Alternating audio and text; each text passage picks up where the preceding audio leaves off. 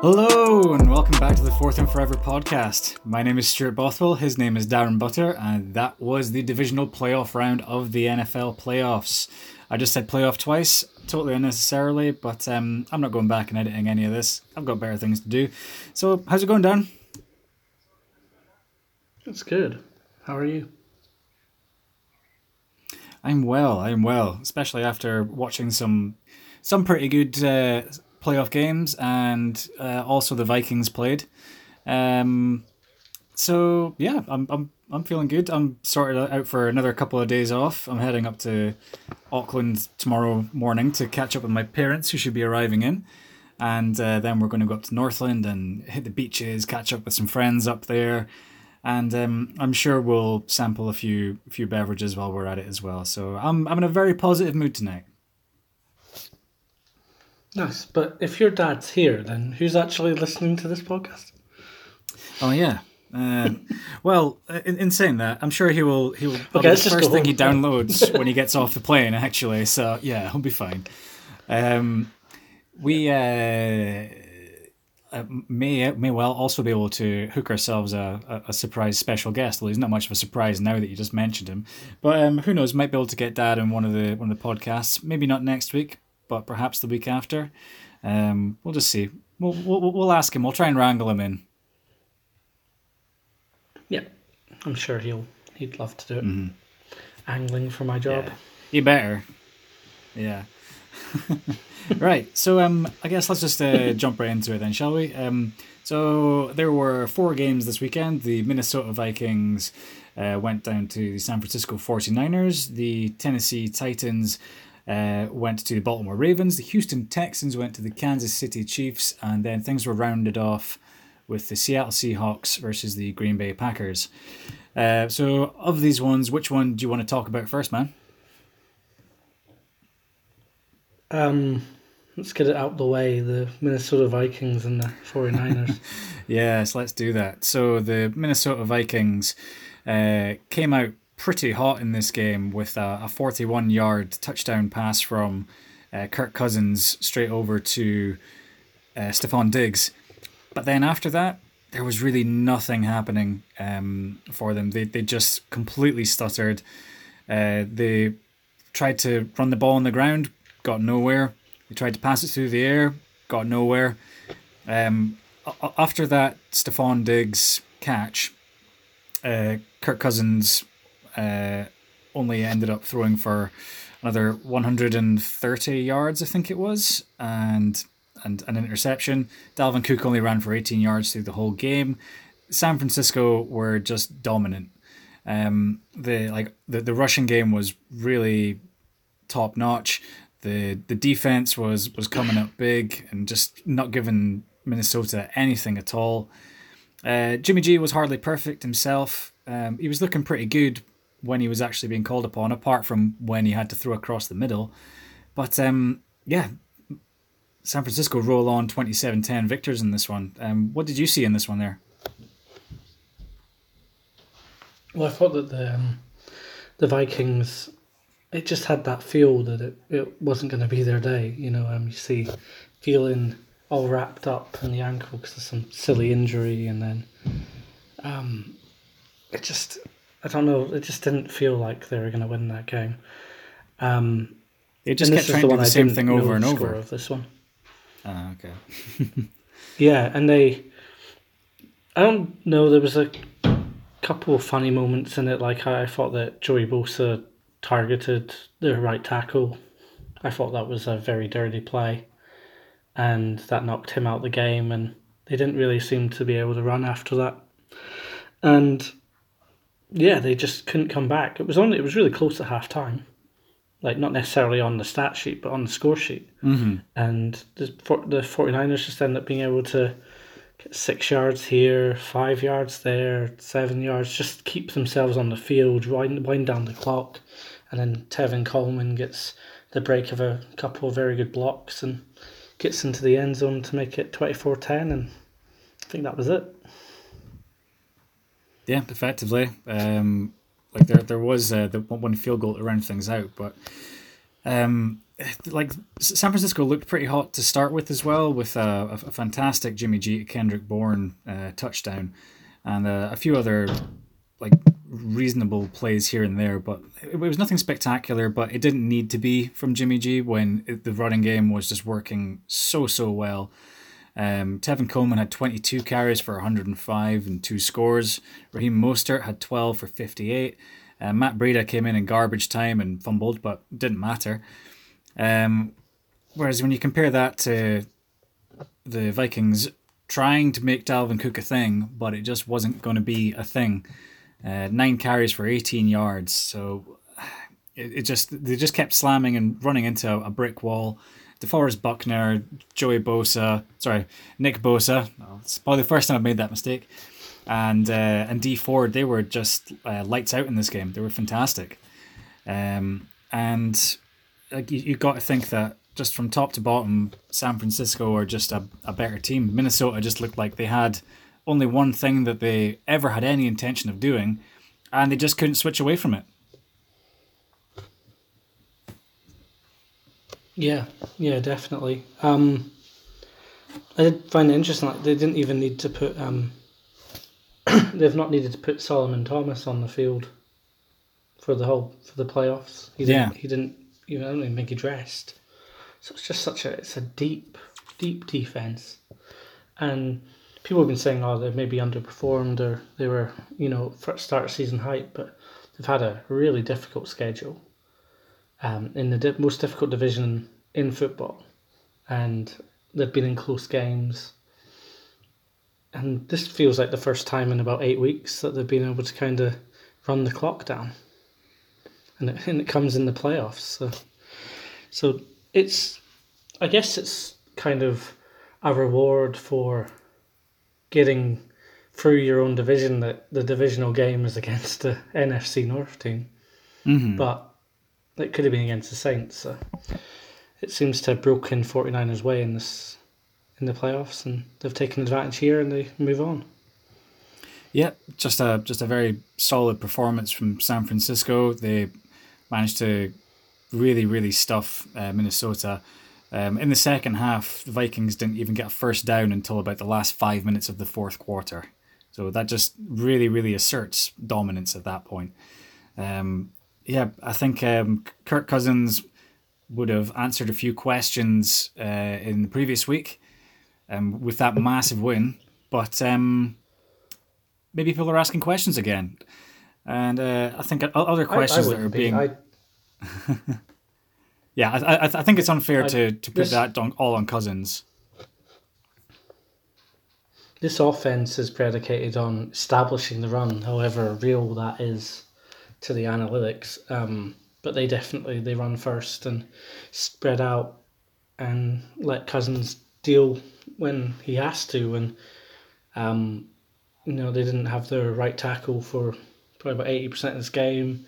They couldn't establish the run, and you're asking, you know, Cousins to throw against one of the best secondaries in football from like third and nine and third and ten and and third and fourteen. It's it's not a lot of quarterbacks would struggle in that. And I feel it's unfortunate because the interception right at the start of the game or near the start of the game, you can clearly tell that Thielen isn't on the same page. Yeah. And turns the wrong way. And there's yeah. Sherman to pick it off. And one thing I thought was amazing is that they've got Sherman's PFF ranking for cornerbacks as number one. Yeah, he's been which is excellent. I was surprised, but he's been amazing. And people have been saying, "Oh, well, you're, you know, you're earning eight million less a year than you could have been because you did your own deal." And it's like, when he did his own deal, he had a torn Achilles, so I think he did quite yeah. well to get a multi-year offer, and he's done quite well to be on this team. And, and he also wrote up a whole bunch of incentives, which he has met. So, so therefore, he's actually done pretty well out of it. Yeah. So, um, mm surprised they threw anywhere near him. But you know, if he's he was following, Thielen around the field, so you know the the defensive line stopping the run, Sherman stopping Thielen. It Stiggs and Cousins against the world, and it, it didn't work, unfortunately. Yeah, unfortunately for for Kirk Cousins, it did not work out that way. But um, I mean, the, the, the San Francisco 49ers really showed their strength in this one. Um, even when uh, there was some, some problems happening uh, for Ahkello Witherspoon, who got beat deep by Stefon Diggs, they ended up just subbing him out, and someone else went back in. Um, uh, it might have been K'Waun Williams, and just um, it was, it was it was fine. Just sort of patched him up at that point. Uh, and the Vikings just never really hit their stride after that. Um, and yeah, 49ers just ran away with it. It just speaks for a, a lot yeah, of depth it, for that side. And you know, Chris Collinsworth at the start of the game was like, "Oh well, we didn't think Witherspoon was going to play today," and then he gets beat and they sub him out straight away, and it's like, well, if it had been Moseley the whole time, then this could have been a twenty-seven 0 kind of yeah. game because they took advantage of the matchup one time for like 50 yards, I think it was, and they got nothing else in like the whole game. So, yeah, yeah, so uh, I, bit I of a struggle um, for the Vikings, but yeah. yeah, ten and six in the playoff win. Yeah, it's, it's not it's not bad, but um, I think it, it, there will still be questions asked on whether this is the, the right team to be so the, the right um, uh, management team, coaching team to be taking this team forward. Um, obviously, they will be without uh, offensive coordinator Kevin Stefanski, uh, who has just been made the head coach of the Cleveland Browns, which is um, very interesting, especially considering he was up against his uh, counterpart for the job, uh, Robert Saleh, who was the San Francisco 49ers defensive coordinator. Um, but of course, you can't just say like, oh well, Robert Saleh won this game, so therefore he would be the better option. That's not how these things work. But um, Stefanski, I mean, he he does okay, but I don't quite see what it is that makes him as hot a commodity as he's been for the last little while. But um, still, good luck to him in Cleveland, I guess.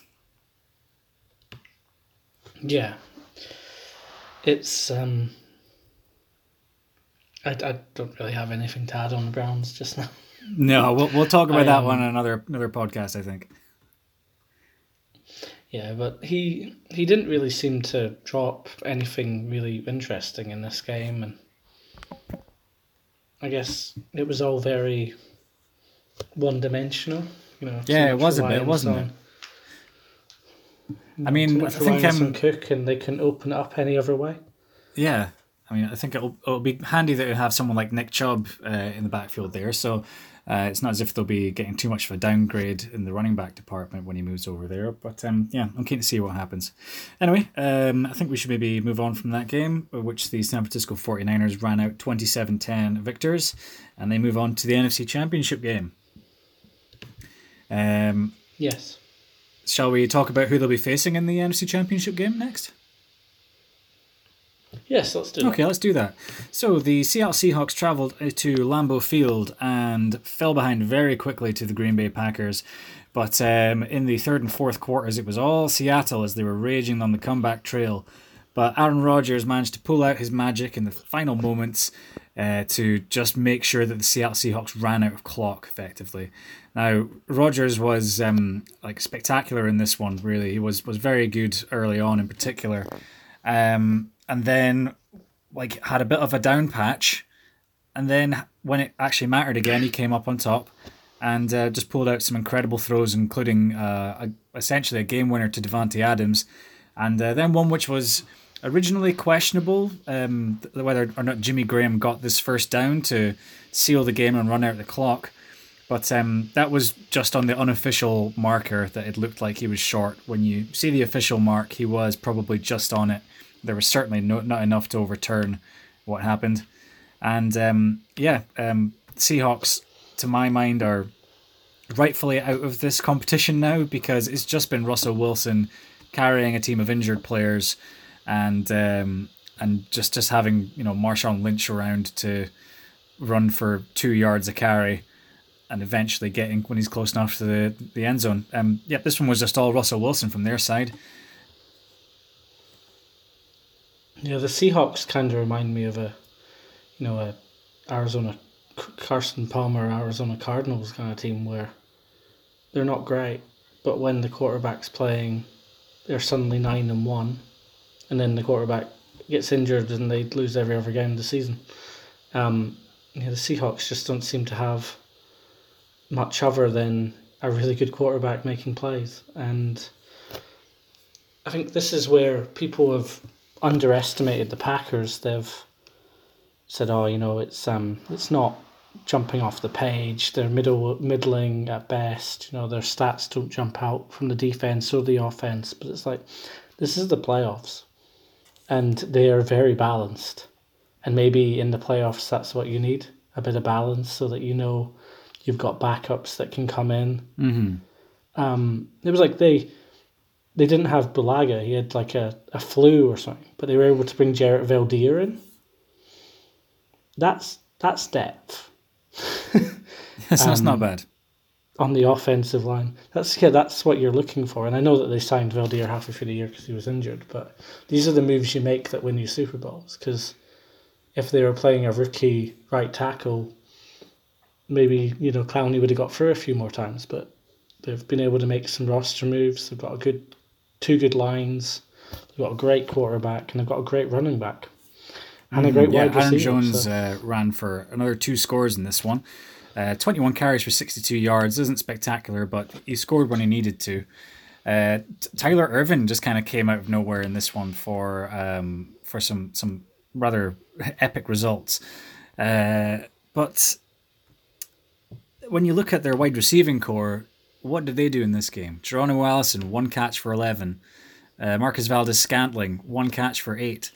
Uh, then Jake, uh, Jace Sternberger, one catch for two. Like any wide receiver not named Davante Adams had one catch or less. Uh, but but Adams managed to really pick it up for everyone else and went for uh, eight, eight, eight, eight catches, 160 yards, two scores, and uh, the like the game sealing uh, reception that he had, which was just a, a pinpoint pass from Rodgers, floated over the top of the defender right into the bucket um, for about I think it was a 25 yard catch. It was uh, for the first down was was a thing of beauty, and that that is the sort of thing that you. Uh, like if you're a Green Bay Packers fan, you ha- just hang your hat on and say it doesn't matter how we've been playing in the past. We've got Aaron Rodgers. This is playoff Aaron Rodgers. He can make all the throws. Yeah, he's um his touchdown throw to Davante Ad- uh, Davante Adams was great as well. It was like he fooled the whole field with his eyes, and then somehow turned suddenly turned his shoulders back and threw left, and Davante's completely open because everyone started to move to the right because he hasn't taken his eyes off the right hand side of the field for like two seconds, and somehow he still manages to find Davante on an outcut, and you know That's it's a fifty yard touchdown yeah. yeah there's probably iced the game to a point. I think that got them quite quite far along. Yeah, it was um that was to make it 28-10. But like the, the Packers were were very far ahead in this game. Um, they were they were up 21-3 at the half, and um, just really like they, they seemed to take their foot off the gas. Um, maybe it's because Russell Wilson had his back to the wall, and uh, and and just felt like right, okay, now I've got to really start doing some crazy stuff. So he ended up um, running the ball a lot. He had some like fantastic runs for first downs. Um, and Tyler Lockett had a had another good game, nine receptions for 136 yards and a, and a touch.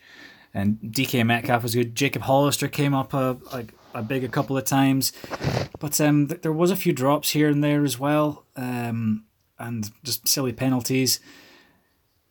But I don't know. It just seemed like they weren't really executing, and it- it, like, but when when it mattered, they came back. They they forced the issue, and gave the Packers a real scare. Um, which again says to me that like the Packers are still like quite weak in some places, and that defense is uh, is far from solid these days. Yeah, I I agree in parts. I also think that sometimes you just can't stop Russell Wilson, you know, and That's he fair. wanted to come back into the game and he, he managed to get his team within striking distance. But he does that against everyone. So I'm not too worried Why- about the Packers Yeah. on because Wilson's been able to do that because he did it to the 49ers and the Rams and pretty much everyone he's played this year. He's been able to kind of pull off that kind of that last few drives. The Yeah. problem is the Seahawks have had a habit of digging holes or getting dug into holes in games and having to fight back in, in the playoffs. It's at Lambeau when it's whatever the Fox were saying, 20 degrees out, or they wouldn't shut up about the weather. Yeah. Um, they, they love doing that in Lambeau. It's difficult. It's difficult to come back. Um, I just it wasn't their year. I I also thought that Clowney was a little bit of a, a liability in this game. I don't know if it was that the um, refs were focused more on him after last week or He was- he was being penalised a lot. But there, Yeah. there was a few plays where it looked like either he was losing his head or the refs were just paying far more attention than normal to him. He, he gave up like a 15 yard penalty in like the first play of the game. It was like a he like grabbed Caru's like mask and threw him to the floor. It's like cool. Yeah, you can't- you can't be doing that. That's what we want to see. Yeah, it was so a. I think after that he just He was playing angry, but not the right kind of angry, perhaps. exactly yeah. Yeah, someone else who um, like can often be said could play play angry or certainly play with a chip on his shoulder is Marshawn Lynch. Um, the one-two punch, if you'll have it that way, of Marshawn Lynch and Travis Homer has not really worked in this playoffs, as I think they have No. run the Joe ball Buck, for like- about 58 times for I think it was about 68 yards.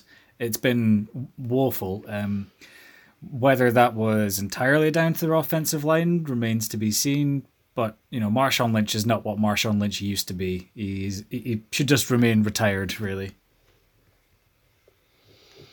Yeah, there was a, a couple of moments um, in that one. There was a moment where Joe Buck had been um, talking up Marshawn for about 20 seconds, and they come out, and I think it was like a, a third and three or a third and two, and he's like, Oh, Marshawn's coming to get it, and he went backwards.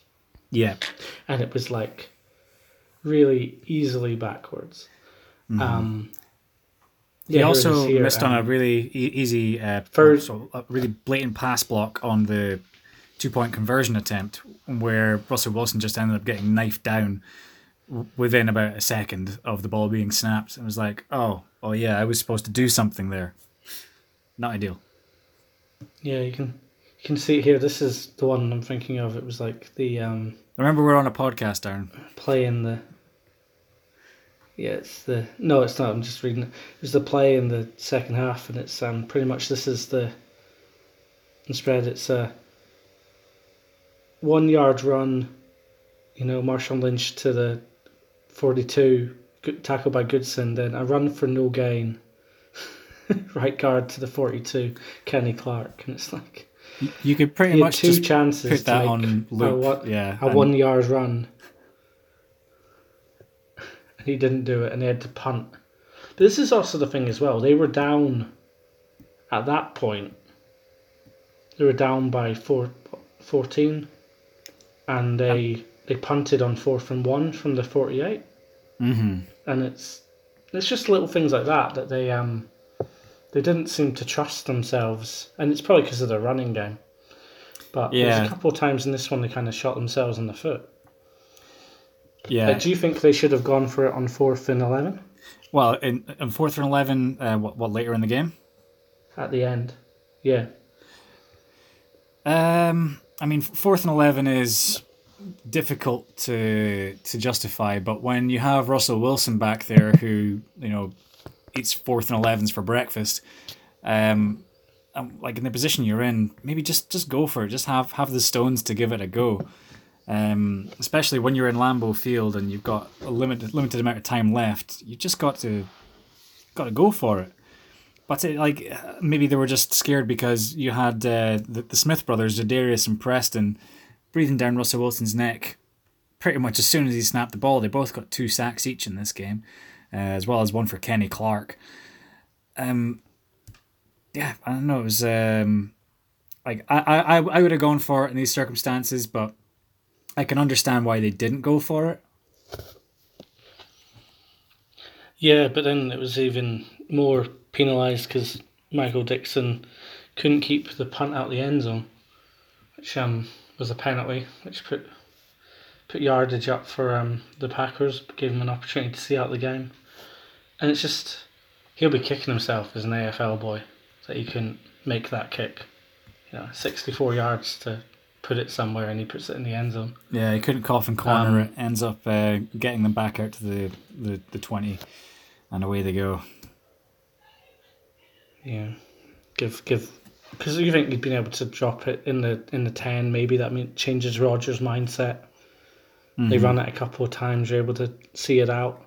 You give time, space for Rodgers to drop back and make some plays, and you know that's what they'll do. And see out the game, see out the last two minutes, and yeah, never got absolutely. the ball back.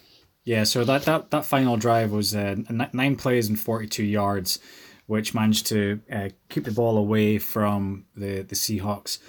And it, it was it was really made on that um, third and eight, the Green Bay 22, where Rodgers hits uh, Davante Adams for 32 yards and takes it into Seahawks territory, and um, yeah, it was it was absolutely a thing of beauty. And uh, like I said, like before, uh, Jimmy Graham just shows up, um, like for once, uh, looking incredibly slow and lumbering, but he does enough to paint himself into the history books in Green Bay as the one who really helped fully, officially seal that win for Green Bay against the Seattle Seahawks. Seahawks bow out after an interesting season, but they probably didn't deserve to be there.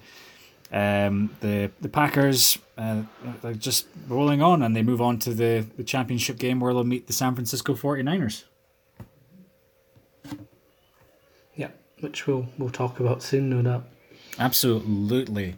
Uh, moving on um, from from that game, which was uh, quite close, uh, and I suppose it was almost predictable. I guess people expected that to happen. Um, people certainly expected San Francisco to beat the Vikings, but um, very few people would have predicted what happened in Baltimore, as the Baltimore Ravens were absolutely stunned by the Tennessee Titans, who have just been rolling over everyone over the last uh, like four or five weeks, or even back to week seven if you want to want to put it down to the Ryan Tannehill switch. Uh, coming out 28 to 12 victors in this one, and um, like they just like s- hit them smash and grab early on um, with a fantastic Jonnu Smith catch for for a touchdown, one of the best you'll see all year where he comes down and just gets one butt cheek in bounds, which counts for two feet apparently. Uh, and and Derrick Henry just continued to run all over them. And uh, when Tennessee gets out to a lead, you know fine well what it is that they're going to do, and that's run Henry. And just over the last three weeks, no one has been able to stop him. So in this one, he had nearly 200 yards rushing. It was 30 carries for 195 yards and just absolutely demolished them. Uh, after Earl Thomas came out and um, said that, oh, well, you know, we're, we're a tougher team. We've got a different mentality. We're going to be tackling Derrick Henry straight on. And then you see him trying to make a tackle and Derrick Henry, who not only stiff arms him, but manages to spin him around and push him in the back for another 15 yards. This was a really controlled performance from the Titans. And uh, the Ravens just nothing ever seemed to fall their way. Um, they, they they tried and tried and tried, but on like when they get themselves close, they would find themselves in fourth down territory, and the, you know the numbers say go for it. They went for it. They didn't get it, and that just seemed to happen every single drive for them. Uh, if it weren't for that, then it's an interception or a fumble, just not going their way. Yeah, um, I read that Derrick Henry's stat line over the last three games, the only other player that's historically come close to it in three games in a row was uh, Riggins. Yeah, John Riggins so, of the Washington Redskins. That's pretty not, good company not, to be keeping. Not many people have um have I think it was what, over 150 yards in three straight games mm-hmm. in the playoffs, and he's done it um, comfortably. I think uh, I think he's been over 180 yeah. yards for for three straight games. Three straight games or four straight games he's done that. It's unheard of. It's uh, the only other player to do it was um, John Riggins, but they. Mm-hmm it's unprecedented what he's been able to do, but it seems inevitable. Is the the Thanos of um of the NFL at the moment. Everyone seems to be terrified of him. They don't seem to be able to stop him. He, yeah, he's he's snapping his fingers and just um, making people not exist and just continuing to run as far as he wants, basically. Yeah, you know Ryan Ryan Tannehill's been able to to keep the ball moving. He had a couple of really good throws to get first downs when he was needed, and in the end, that's all. That's all you can ask of him in in this situation. He's coming halfway through the year. He's just yeah. keeping the ball moving, throwing in the end zone, which you know obviously the Ravens haven't been able to do in this one.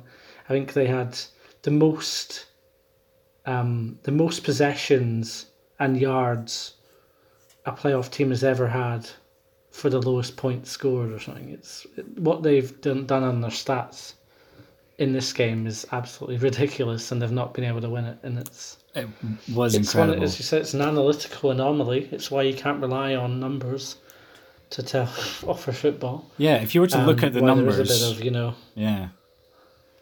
Lamar Jackson set career highs in completions at 31, attempts at 59, yards at 365. Uh, I'm not sure if it was a career high, but um, he also ran for 143 yards. Um, but he had two interceptions to, to one touchdown. And um, you know there there's a couple of key drops here and there, but like like I say, it was like they were able to get the yards and get themselves close enough to say, well, yeah, we can we can go for this. We tend to get this uh, uh, like seven times out of eight, and they were stopped on at least two key fourth down conversions uh, by a, by a Titans defense that just really really wanted it in this one. Um, they just were, were, were all over them. Uh, Jeffery Simmons had a fantastic game where he um, effectively like fully just stripped the ball away from someone who totally wasn't expecting it at the time. Um, and uh, yeah, it just looked um, like a, a real comfortable performance from them. Like people were having a go at um, Ryan Ryan Tannehill's stats, saying like this guy isn't a playoff quarterback, but that he did exactly what he needed to do. He threw for two touchdowns. He only threw for 88 yards. But when Derrick Henry is running over teams and you're controlling the clock and you're well ahead, you don't need your quarterback to be throwing. You think Tannehill's bothered about his stats? Not one iota. He's just happy to get himself a win and get to his first day ever first ever AFC championship. And in the end, the Titans are just, they seem to be, for the way they're playing, just really strong in the right positions. You know, they've got AJ Brown um, at wide receiver, Henry, obviously, Tannehill's doing what he needs to do, but then you've got you know, Kevin Byard, who to me is probably the best safety in the league. Agreed. And, you know, they get Adoree Jackson back for the last three games, and Kenny Vaccaro's playing out of his skin, and it just, it's all adding up to a team that is controlling the game. You know, all the positions they're strong at are the positions that Mike Vrabel needs them to be to hold on to a game. You know, mm. the difference having someone like Kevin Byard able to stuff a six-yard run into a four-yard run, or you know, stop people getting first down on second down and make them play the way that the Titans want them to play. Mm-hmm which is rushing, trying to get points because they know they don't have much time. If they give it up, the Titans are going to hold the ball for six minutes and wind some clock down, and they're going to run over you. So you've got to make something happen. You know, Lamar threw the ball far too many times in this game. Yeah, never I mean, like it, it, it did it didn't help throwing the ball fifty nine times. Yeah, I, mean, I think it was uh, very telling that uh, Mark Ingram was injured for a lot of this game and uh, they they really missed him a lot. But um, by the time that you start falling behind and you need to start making plays, it ended up all going on Lamar's shoulders, and in some cases he was um, he was he was he was decent. He was putting up yards on chunk plays, but um, he was missing some of these other throws. It wasn't always pinpoint. There were some drops here and there. He, he did he did throw a couple of absolute dimes, including one to Marquise Brown to to put the Ravens uh, within touching distance of a touchdown at the very end of the uh, the second quarter, only to be held out of the end zone and essentially forced to take the field goal. Now, when when like just before they were made to take the field goal, um, like Lamar Jackson drops back to pass, runs around for ages, runs all this time off the clock, which effectively takes one or two more plays off of the table and forces them to take the field goal. Maybe this is just something that you have to learn from that under certain circumstances, dancing around is not the way to go. And you just have to throw that, that short slant across the middle or, or that fade route or something like that. You've got to do something a little bit different. Um, yeah, it's just clock management from a, team that's usually pretty good at that sort of stuff.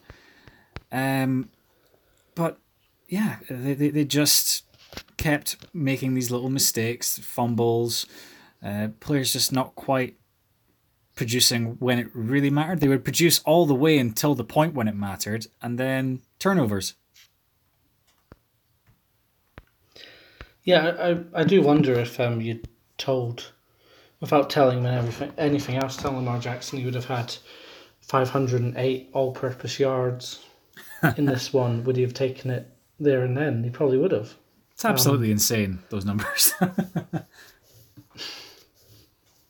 I don't know. They went up and he went up and down the field five times, and they only scored twelve points on his own. Yeah, it's uh, incredible how that's times. managed to happen.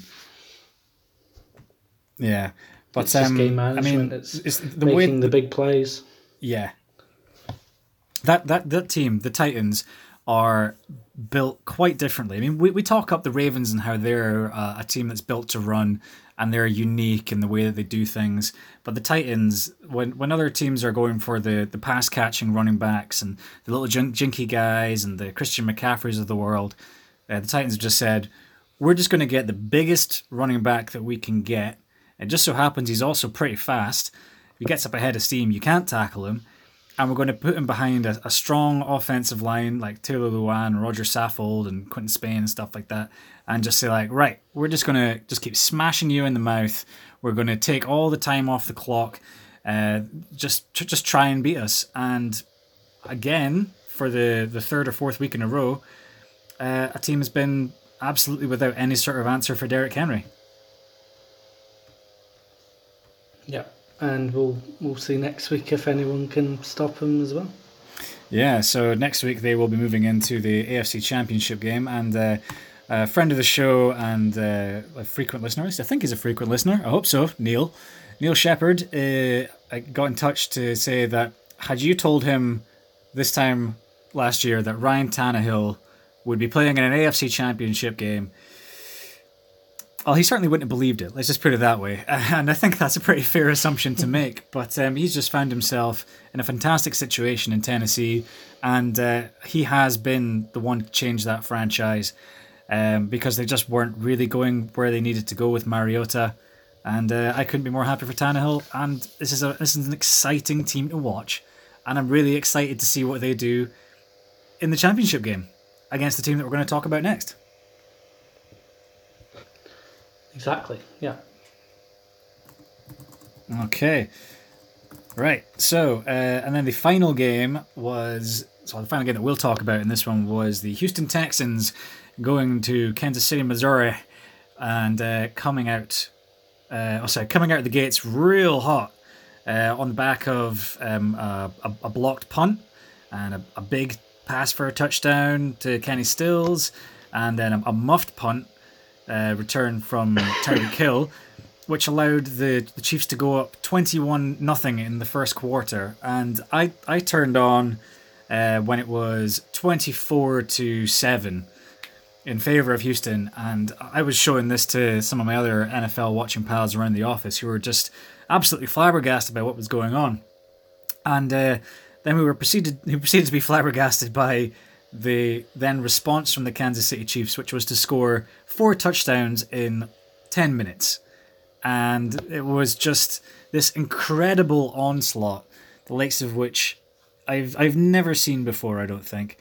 And between the start of the second quarter and the end of the fourth, uh, the Kansas City Chiefs outscore the Texans 51 points to 7. That's just unreal. Sorry, 51 points to 10 from the start of the second quarter, sorry. But yeah, that's just, it was absolute dominance once they got up ahead of steam. And Patrick Mahomes just showed that he he can be unstoppable when he's on form. Yeah, they. If you were to sum up a playoff game that Andy Reid has playoffed, it mm-hmm. and how people feel about Andy Reid in the playoffs, it was literally the first twelve minutes of this game. It was everything that could go wrong went wrong. You know, on all different types of facets of the game, they they failed.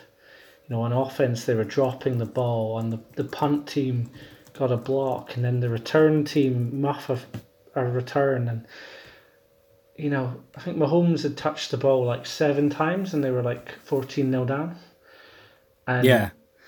you just can't. And, and I think Kelce, something changed with Kelce. I hope they were doing some form of testing on him because from between the mid first quarter when he dropped, I think three passes to him he dropped. Yeah, he was really struggling, and then and, and he Um, did go is- off with a hamstring. which is why they came off the field Ah. so quickly. Yeah, Yeah, and then suddenly he gets three touchdowns. I think does he have throw three touchdowns? three touchdowns in the Or end. three Yeah, of the touchdowns in the second quarter.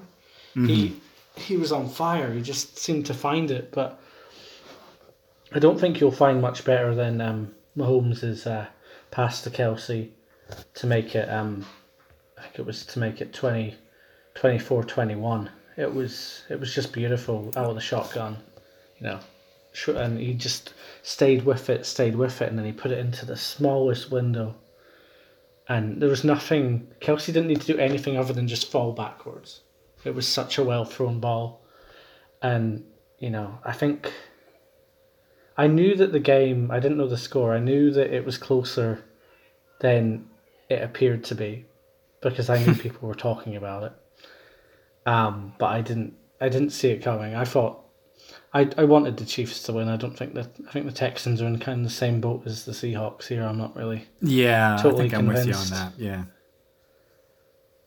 I think if we'd had even like the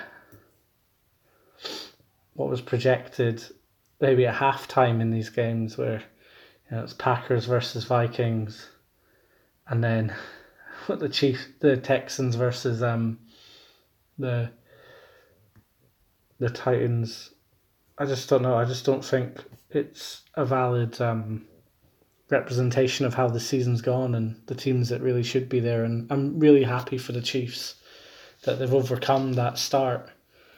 And really, in the end, just shown that they're probably the favourites now. yeah. me. Obviously, like despite the Chiefs being a division rival for me, I'm, quarters of playoff I'm still game. yeah. I still feel that I'm I'm happy to see them where they are. I think they do deserve it. I think that Patrick Mahomes is just absolutely electrifying, and he makes this league so so fun. And um, when you see what he's capable of doing, I mean, like I'm just gonna go through the uh, Chiefs drives between the second quarter and the third quarter for you here. So um, two minutes. Can we can we just quickly give um, um, one of the, the white boys some love? Um, he's one of, and I say that lovingly. It's him between David Sorensen of the Chiefs and the Joe Schoberts of the Browns and these preppy white boys that play linebacker and get themselves in the, in amongst. And Daniel Sorensen was, was on fire for about six minutes. Mm-hmm. He like stopped a third down conversion. He got, Yep, a, a- he on a got two punt, yep. turnovers and three. He just he he was all over the place, and I think he pretty much turned the game. Mm-hmm. As much as one player can affect a game that isn't a quarterback, he within about a six minute period he'd got two turnovers and a and stopped a fake punt, Well, yeah, he, he did. which is um, technically a turnover as well. Yeah, he, he stopped the the Texans from being able to gain any sort of momentum when they really needed it to keep them keep the noses out in front. Um, yeah, absolutely agree. Daniel Sorensen was fantastic. Not not sure I agree with you bringing him up just because he's white, but um, I, I think it's just No, uh, no, I, I bring up because he was fantastic. but I'm just giving him some love. yeah, no, absolutely. He's, Um, he's one of those guys. They literally mentioned how well he was playing once, I think, in the telecast. mm, he'll It's get like, come on. No, he's literally changed the game single handedly. He'll totally get. I wouldn't say single handedly. much as- There was other people changing this game in this one, including Patrick Mahomes, Travis Kelce, Sammy Watkins. I think they'd all have something to say about that. But um, that, that that the sequence between the second and third quarters, where the Chiefs went uh, two plays touchdown, three plays touchdown, three plays touchdown.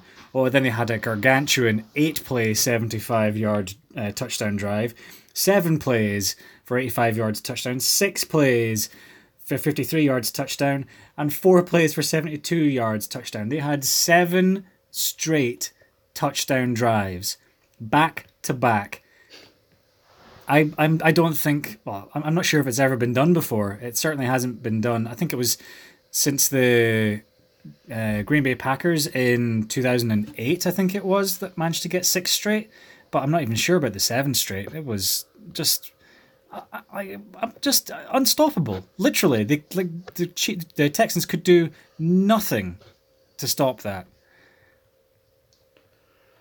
Yeah, it just it was like a it was a real um it just seemed to all align for the Chiefs, you know, they got a bit of fire under them and and Lonnie Johnson has to come out for Kelce because he's he, he pulls his calf and then Kelce's being marked by a rookie and mm-hmm. and Mahomes comes back in, they get the touchdown straight straight away after Lonnie went out, touchdown. And then, you know, Sorensen does what he does and they go to Kelce to Kelce until Lonnie Johnson comes back on the field, and it's just it was savage. It was brutal. You know, it was like someone coming up behind the Texans and just you know stabbing them in the back and leaving them to bleed. They just didn't seem to recover at all from it. No, and um, like it, I think it has to be pointed out just how amazing this comeback was for for the Chiefs. Uh, given that there were so many players on the sidelines who at 24 uh, 7 down had their had their heads in their hands and stuff apparently like sammy watkins has come out and admitted that uh, at one point he was just on the sideline looking really glum and then travis Kelce comes over like taps him on the shoulder and says hey sort that body language and then he's like okay yeah cool and it just sort of this mentality uh, that nothing is done and, and over with um, especially you know with it being the kansas city chiefs it was just a really great, strong, gritty performance um, from a team coached by one of the strongest, grittiest coaches of uh, the modern era in Andy Reid. He just has this team set up to believe that they are capable of coming from behind in any any circumstances, and um, they did so with some some serious gusto in this one. I, I I've never seen uh, things swing so dramatically from one side to another. Yeah, there was there was just even when they were down, you know, they, they went to a trick play where I think they wanted Sammy Watkins to throw it, and Mahomes was gonna block, and then saw JJ Watt come in and just ran out the way, and Watkins goes down for the sack, and it's just you can tell that Mahomes must just be the best player to play with. You know, he's picking Watkins up with the biggest smile on his face, and he's just even though they're down, even though it's not been a great start, you know, it's just like, come on, man, we'll get them next time. Yeah, you know how he I knows feel. it. You better make those blocks, and it just it seems like there was a couple of moments like that in the playoffs. There's one with um, Veldheer where Rodgers went down, and you can hear on the mic he's like, "Oh no." Veldheer went down from a rush, and Rodgers goes to pick him up, and you can hear him say, "You don't pick me up." I'm your you're my quarterback. I pick you up, and he gets himself up, and gets back into line. It's like you can tell how much it means to these guys. Yeah, yeah. To be there, and um, yeah, the Chiefs they deserve it. After last year, they deserve to be in exactly the same spot. To me, I think if if Mahomes hadn't been injured, I think you'd be looking at a sixteen and 0 team with the way their their season was, the way their um their schedule went.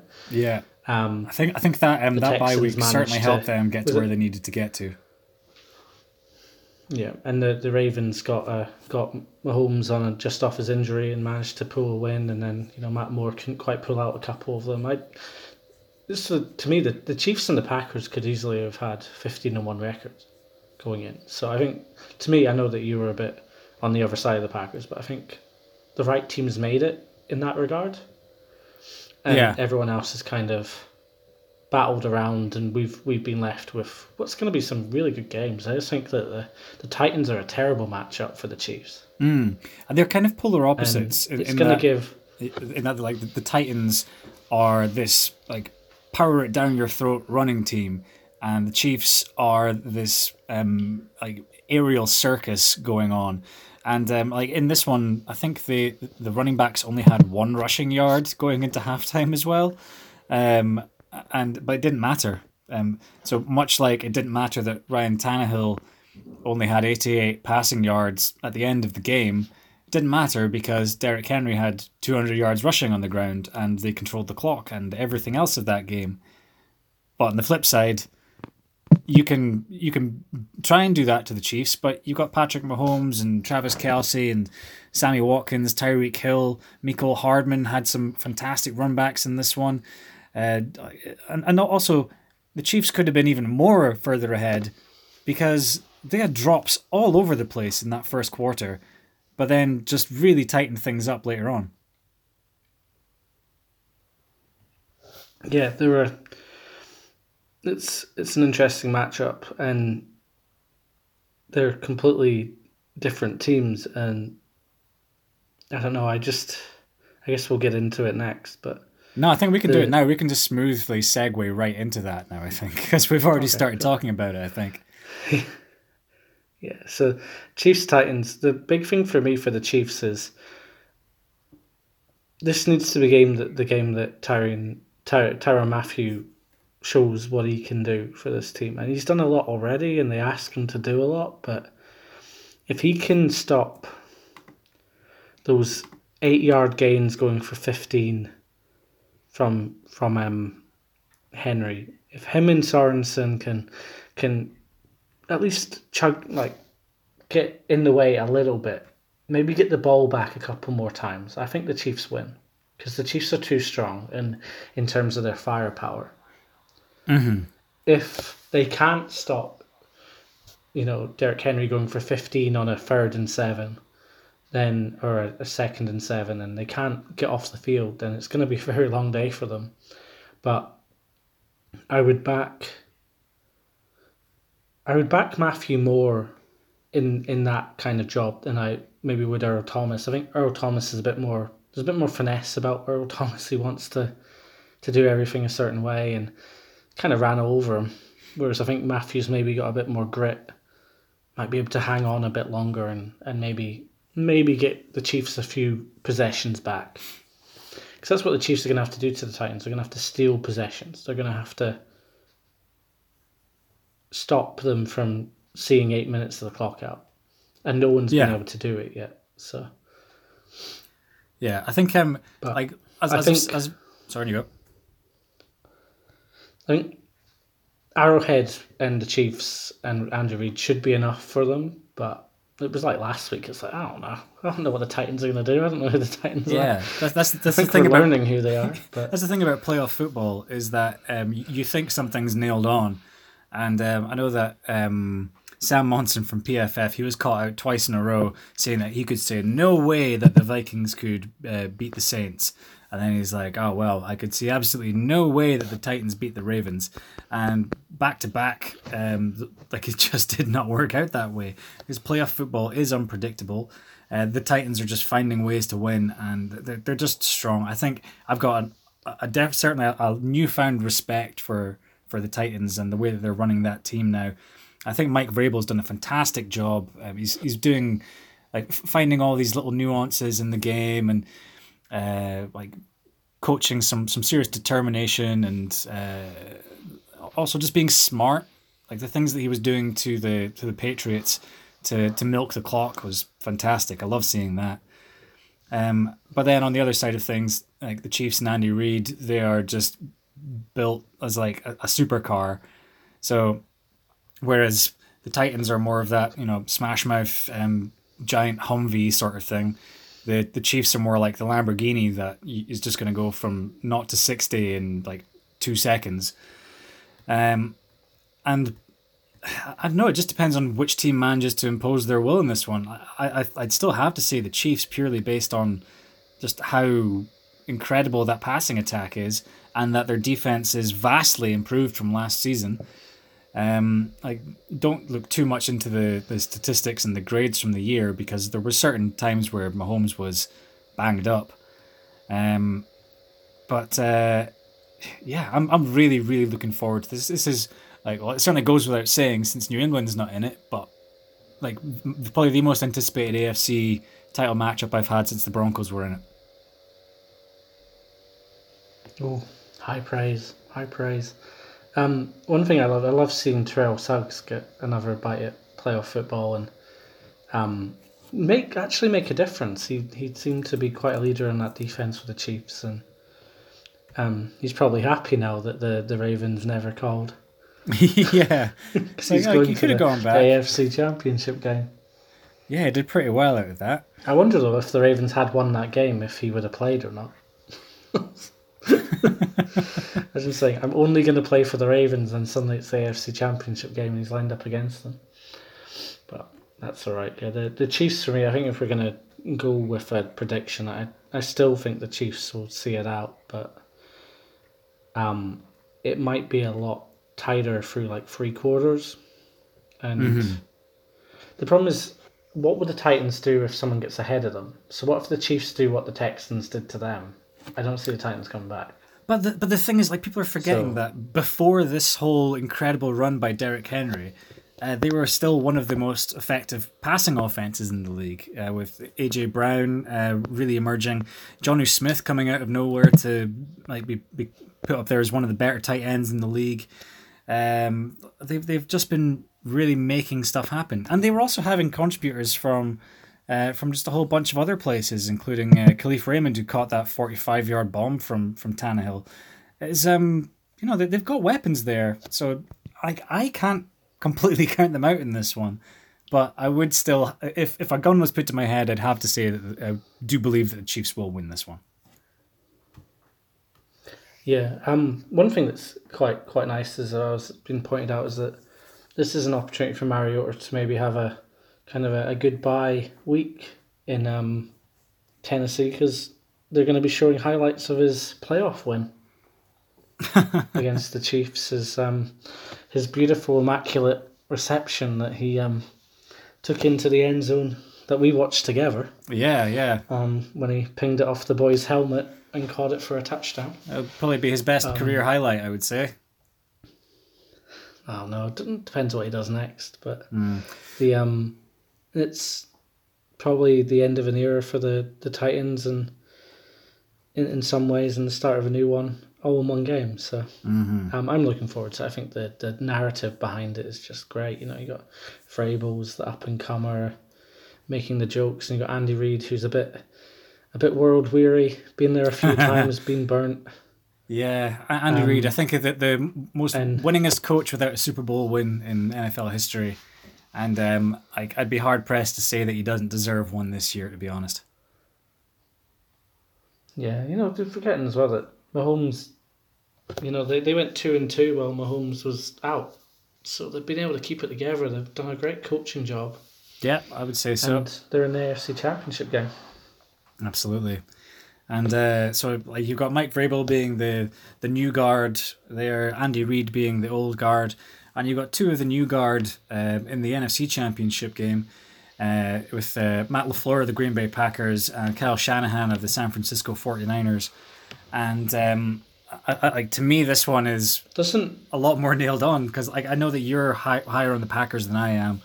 Um, I still see the the, the 49ers, especially be at home. Sorry. I don't know if I am. I don't think I am for this game, by the way. No, no. You, you, you love yourself some Jimmy you, G in that first. running game and stuff. I can I can obviously be with you in that, and um, I think that that uh, that San Francisco defense is back hitting its stride again. They're fully healthy. You've got Dee Ford back from injury. Uh, there was a little bit of a scare for Nick Bosa in that last game where he was down on the ground for for a good minute and a half or something like that, and things were looking a little bit sketchy and he just kind of starts shaking a bit, and then he gets up and just starts dancing his way down the sideline, kind of kind of like a like some sort of wrestler pounding his hand on the on the mat, the canvas, and getting himself back up and running around again. Just got the whole stadium absolutely riled, and uh, it's just it's just uh, it was just really really fun to see. He's a full blown entertainer, and um, I can't wait to see I, him I wreak still, havoc like, on I'm this Packers still a bit dirty about his. I'm still a bit dirty about his hit on Riley Reiff. I think it was totally intentional and a bit really really dirty. So if he Mm. can kind of knock some of that out of his game, then then um, I'll appreciate the entertainment a little Hmm. bit more. But um, Do you not think it was maybe just a legitimate like attempt at a block? Because No, it's really hard, I especially when things are so at going full speed. No, okay. well, he's not meant to block at all. It's against Mhm. the rules to block there, so he shouldn't even be like half blocking or pretending to block or whatever may be the excuse. But to me, it was a targeted hit with a shoulder and helmet to a guy who's looking completely the other way, and it probably changed the Vikings' running attack, not having their starting right tackle out there. But you know, it's not going to affect the game. The I think by 49ers are a that point it was already but- done. Yeah, oh, it was in the first half, so Mm-hmm. yeah, but they hadn't established anything in the game, so No. that's fine. I just after you know I said it with Myles Garrett before the incident that I don't like that. You know, No, Nope, don't do it. You know, if you don't land on people when you don't need to, don't throw your shoulder into people that aren't looking at you. You know, it's like it's just eff- the the kind of ethics of the game now. I saw um for the first time. That's why it's kind of front of mind is the the Cardinals All or Nothing documentary from the season after Carson Palmer got injured, and it showed the um his first injury that knocked him out of the league for a few years. Oh, is that the, like- the one where Kimo von Oelhoffen goes over his leg? Yeah, on purpose. It's clearly on purpose. the Mm, I don't gone. think it's just, on like rolls into him when he's That's harsh. oh, that's such a oh. Imagine losing a couple of years to that. He's like already thrown the ball. It's in the playoffs, and some guy just rolls over him. Yeah. Oh, but yeah, I there's we've actually seen a lot less than that. I don't know if there's been rules that have been put in, but I remember when I first started watching a few years ago that every offensive lineman got rolled up on every Mhm. game. You know, you'd lose like two or three of them a game, and it doesn't seem to happen quite as much now. I think there, there will be Um, certain things, and Players rolling over each other. yeah, there, there, there may well be certain types of uh, rules that are introduced to try and limit that number of things from happening. Uh, obviously, it's not completely eliminated from the game, but um, there there are a lot of subtle changes to the rules and the, uh, the types of uniform that players have on, which just somehow manage to affect these things, and it's very smart. Um, but Yeah, it's the, Yeah. the no chop blocking now as well, so you can't Mm. dive to the floor to make a tackle on a running back, which means it's less bodies on the floor when the offensive linemen are being driven back. And mhm. I guess it makes a difference, but that was just something that popped out to me because that was a horrible way to end a playoff game, and I can see why the Bengals fans are so sad sometimes because yeah, their number one draft pick getting knocked out by the Steelers. That was a shame, and they, they were That's right, quite anyway. high flying from time to Yeah. time. But anyway, so we both think that the 49ers should be winning this game, right? But if the Packers are going to do anything to win this game, what what is the key to it? What do they need to do to beat San Francisco? Uh, they need to throw the ball to Davante Adams twenty times.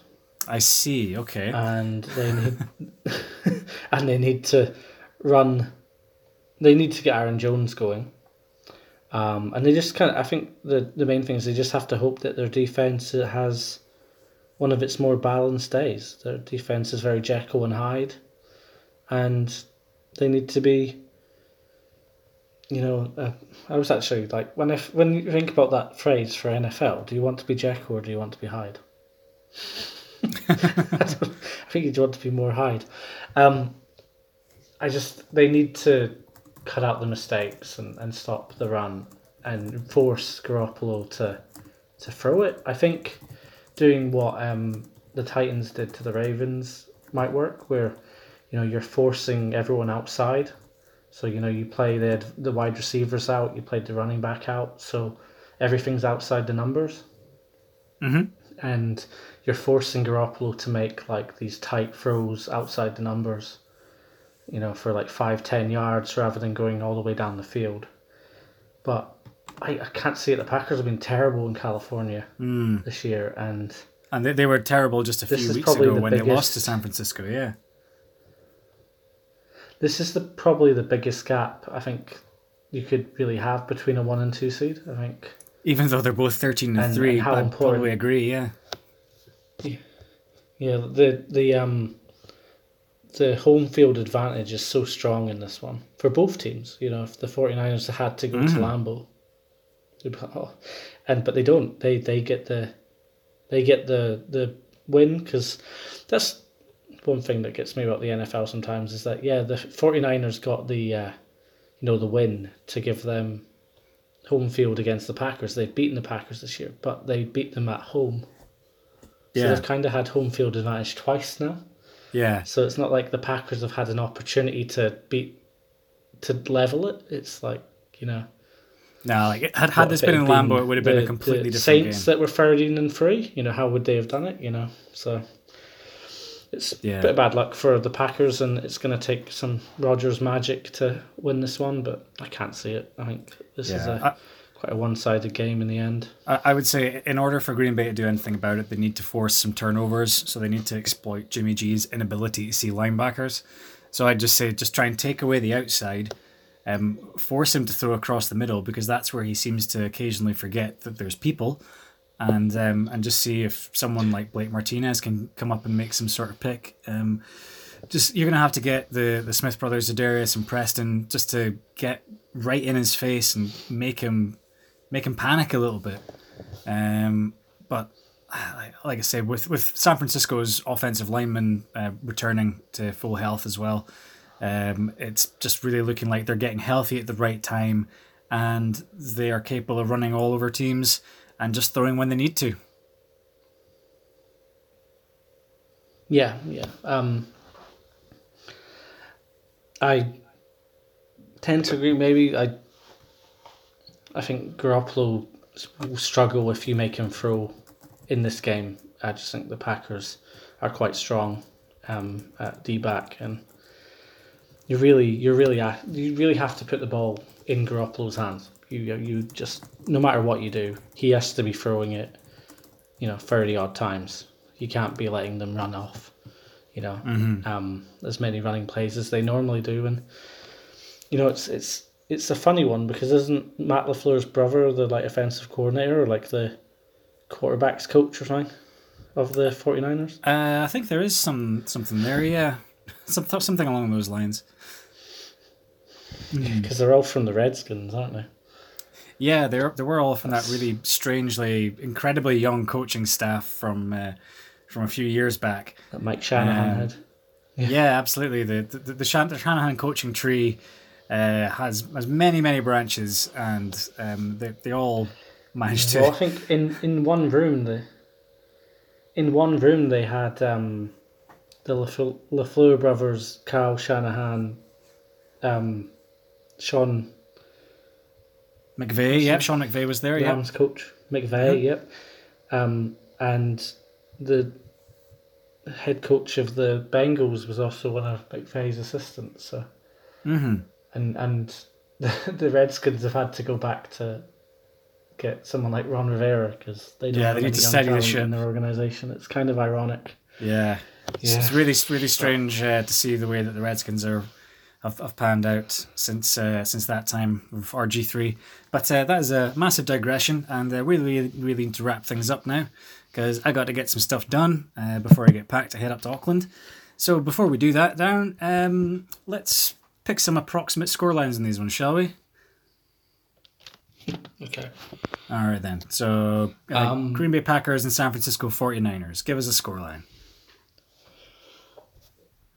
I'm gonna go 49ers 27, Packers 24. Okay, I'm going to go uh, 49ers 28, Packers 17. And for Tennessee versus the Chiefs, I'm going to go KC 35, Tennessee 28.